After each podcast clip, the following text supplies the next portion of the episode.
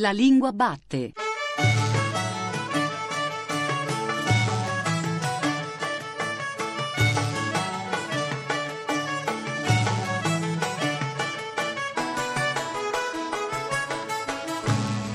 Buongiorno, buongiorno a tutti, buongiorno a tutte le ascoltatrici della Lingua Batte. Io sono Giuseppe Antonelli e questa è la ultima puntata prima della pausa estiva del nostro programma, il programma di Radio 3 dedicato tutto alla lingua italiana. Oggi, in occasione della sessantesima edizione del Festival dei Due Monti, in particolare di quel momento di riflessione che all'interno del festival sarà dedicato al terremoto, al terribile terremoto che ha colpito il centro Italia negli ultimi mesi, oggi Qui alla Lingua Batte ci occupiamo delle parole che si usano per raccontare proprio eventi tragici.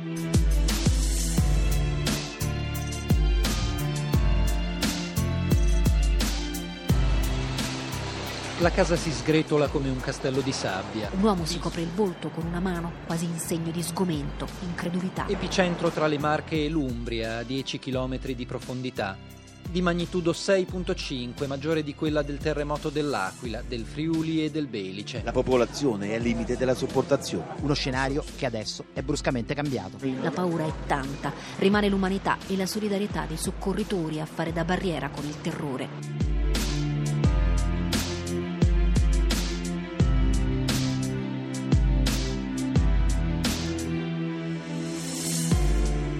Mariangela Gualtieri è scrittrice, poetessa, animatrice fin dagli anni Ottanta del teatro Valdoca. Tra le sue numerose opere citiamo soltanto le ultime raccolte pubblicate da Einaudi, Fuoco centrale e altre poesie per il teatro, Senza polvere, senza peso, Bestia di gioia, Caino e l'ultima che si intitola Le giovani parole, pubblicata nel 2015. Proprio per parlare di parole, come facciamo noi qui alla Lingua Batte, siamo venuti a intervistarla e in particolare per parlare delle parole del suo Requiem. Stringeranno nei pugni una cometa, parole della dubitante. Ecco, Mariangela Gualtieri, cominciamo proprio dall'inizio. Come e quando è nato questo testo? E, mm, è nato da una proposta della compositrice, che è Silvia Colasanti, la quale a sua volta ha avuto una richiesta da parte del Festival di Spoleto di scrivere un requiem per i terremotati. Quindi lei ha proposto me come poeta per scrivere il testo in italiano e io avevo già lavorato con Silvia, mi piace il suo lavoro e quindi abbiamo sono stata molto contenta di questa proposta anche perché mi sentivo abbastanza pronta per scrivere un requiem. Ecco, quanto tempo era passato dal terremoto quando voi avete cominciato a pensare a quest'opera? Io ho cominciato a scrivere, a pensarci a novembre dell'anno scorso.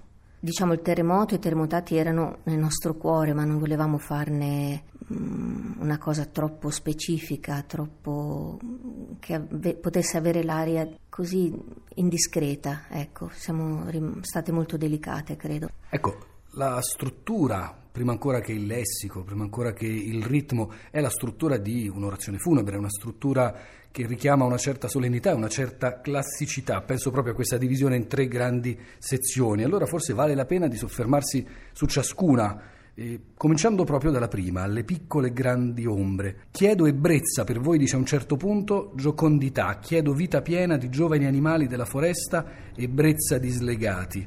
Chiedo per voi, morti nostri, un'adesione a tutta la bellezza che vediamo crescerci intorno. La sensazione è quella di una ricerca attraverso parole chiavi come bellezza, come meraviglia, oltre che come dolore. Eh, sì, dunque innanzitutto va detto che il testo in latino resterà, cioè il coro e la contralto canteranno in latino.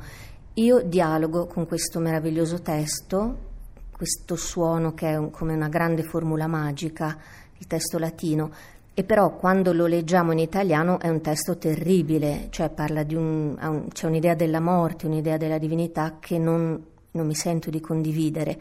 Quindi mi sono messa in dialogo con questo testo e ho, um, così l'ho un po' contraddetto. E infatti il mio ruolo, mm, il mio, diciamo, il nome del mio personaggio è la dubitante, cioè io dubito della loro idea del divino e della loro idea della morte e ho incentrato il mio testo invece su una pienezza, che è ciò che noi in fondo non riusciamo a vivere nella vita, siamo sempre cinque minuti fa, siamo sempre così depotenziati in qualche modo e anche la lingua, soprattutto la lingua corrente, ci delude continuamente.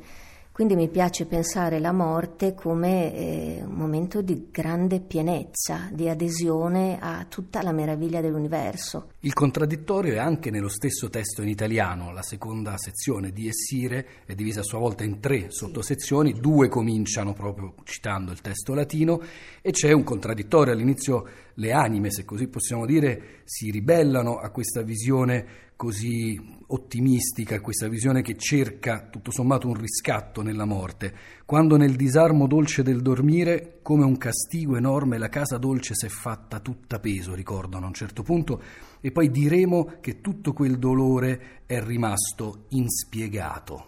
E certo è difficile um, trovare una spiegazione al dolore, è un grande mistero e anche al male, diciamo.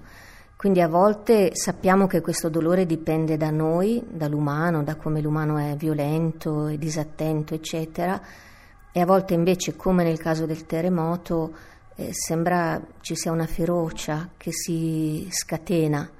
E come spiegarla? È, è inspiegabile, la si può forse, non dico consolare perché non c'è consolazione che sia all'altezza della bestialità, dell'enormità di certi dolori però forse il canto, la musica e la poesia sono qualcosa che può portare un piccolo sollievo.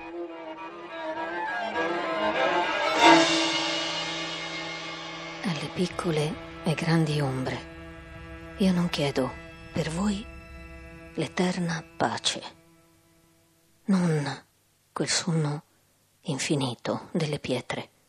Io non prego per la perpetua luce in un tetro di tenebre ghiacciate. Non chiedo sonno per voi, non imploro riposo. Io non prego perché restiate stesi con palpebre per sempre sigillate.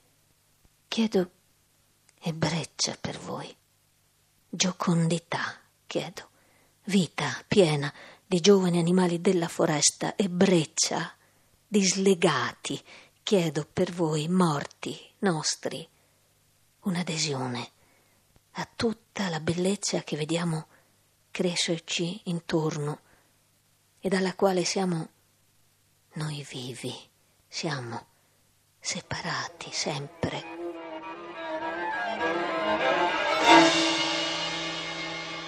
Il sollievo portato dal canto, dalla musica, dalla poesia, il requiem di Mariangela Gualtieri, di cui stiamo parlando qui stamattina alla Lingua Batte. Significativamente la terza parte, in cui riprende la parola, la voce narrante, si intitola Perdonate.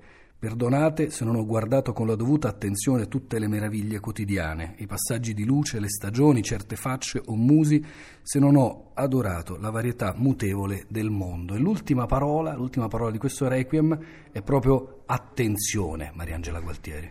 Do un grande valore all'attenzione e soprattutto nella scrittura, credo in ogni arte ci sia alla base un'attenzione plenaria più che la, l'immaginazione, la fantasia, eccetera, eh, io credo che l'attenzione sia, soprattutto nella scrittura, sia un elemento fondamentale.